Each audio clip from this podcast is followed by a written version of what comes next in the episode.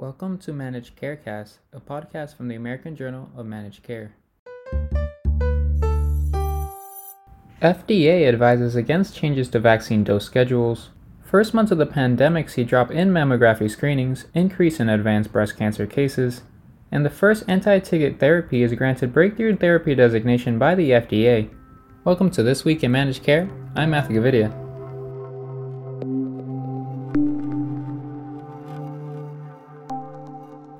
Although COVID nineteen vaccines began to roll out just last month, distribution challenges have already become evident, with the United States falling short of its goal of providing an initial dose to twenty million people by December thirty-first. As health officials caution against travel, which may cause surges in cases similar to that seen in the weeks after Thanksgiving, discussions are reportedly ongoing between White House officials of Operation Warp Speed, the F D A, and vaccine manufacturer Moderna to implement half-dose regimens that could double the number of those vaccinated against COVID nineteen. However, in a statement issued this week by the F D A, the agency is warning healthcare workers against any changes to the authorized dosing schedules of COVID nineteen vaccines. At this time, suggesting changes to the F D A-authorized dosing or schedules of these vaccines is premature and not rooted solidly in the available evidence, said F D A Commissioner Doctor Stephen Hahn and Director of the Center for Biologics Evaluation and Research Doctor Peter Marks in a statement.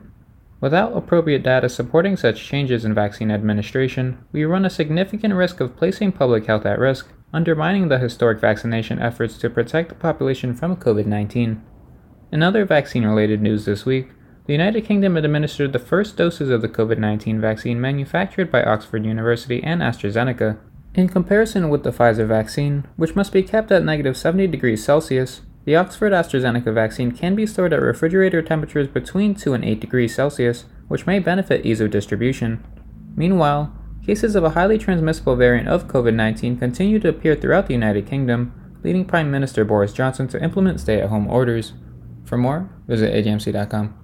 Based on study findings presented at the twenty twenty San Antonio Breast Cancer Symposium, the first few months of the COVID nineteen pandemic saw mammography screenings drop drastically, and patients with breast cancer present with more advanced and aggressive disease. The retrospective double cohort study observed patients visiting the Kaiser Permanente healthcare system, comparing those who visited between March seventeenth and May eighteenth, twenty twenty during California's shelter-in-place period with those who visited between March and May twenty nineteen. Compared with the seven hundred three newly diagnosed patients identified in the twenty nineteen period, two hundred fifty were diagnosed during the shelter-in-place period, representing a sixty-four percent drop in the number of patients who received a diagnosis. Both groups of patients had similar baseline characteristics, although there were significantly more patients in the twenty twenty period that presented with symptomatic and more advanced disease. As screening mammography rates return to pre-pandemic levels, our system must prepare for a likely surge of new breast cancer diagnoses, said Doctor Annie Tang, researcher at Kaiser Permanente Northern California's Permanente Medical Group Breast Research Collaborative. We will continue to monitor breast cancer screening rates, breast cancer diagnosis, and treatment trends for future research.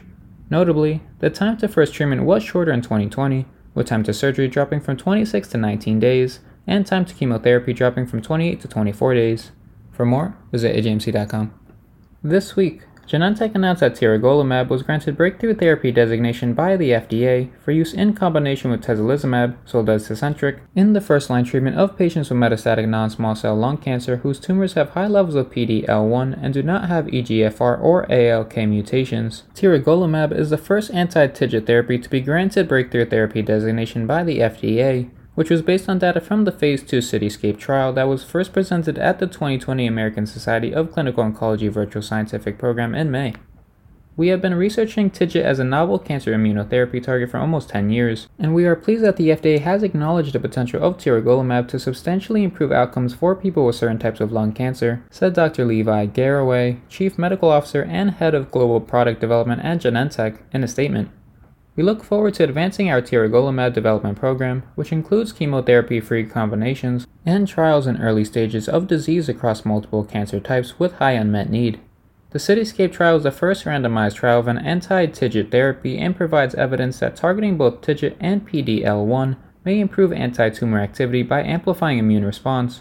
Biomarker analysis from the trial will be presented at the International Association for the Study of Lung Cancer twenty twenty World Conference, which is set for January twenty-eighth to the thirty-first of twenty twenty-one. For more, visit a j m c dot com.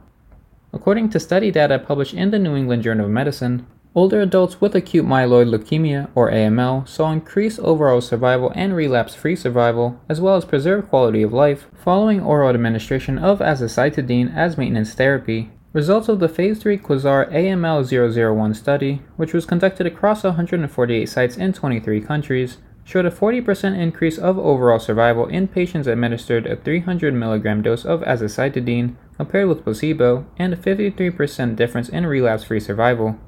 As the trial utilized a C C four eighty-six formulation of azacitidine, manufactured by Bristol-Myers Squibb and sold as Onureg, it was noted that the agent is not interchangeable with the intravenous and subcutaneous forms of azacitidine. An overall survival benefit was observed with C C four eighty-six regardless of whether patients had received any consolidation therapy, had been in complete remission after induction chemotherapy, or had had persistent measurable residual disease at randomization, said the authors. Additional findings showed an ongoing survival advantage with C C four eighty-six versus placebo at the one and two year marks for overall survival. For more, visit A J M C dot com. For all of us at A J M C, I'm Matthew Gavidia. Thanks for joining us.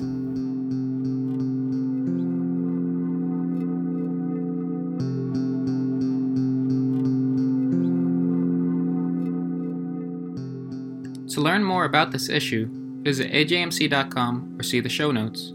To get in touch with us, email info at A J M C dot com or follow us on Twitter at A J M C underscore journal. If you like the podcast, don't forget to subscribe and rate us.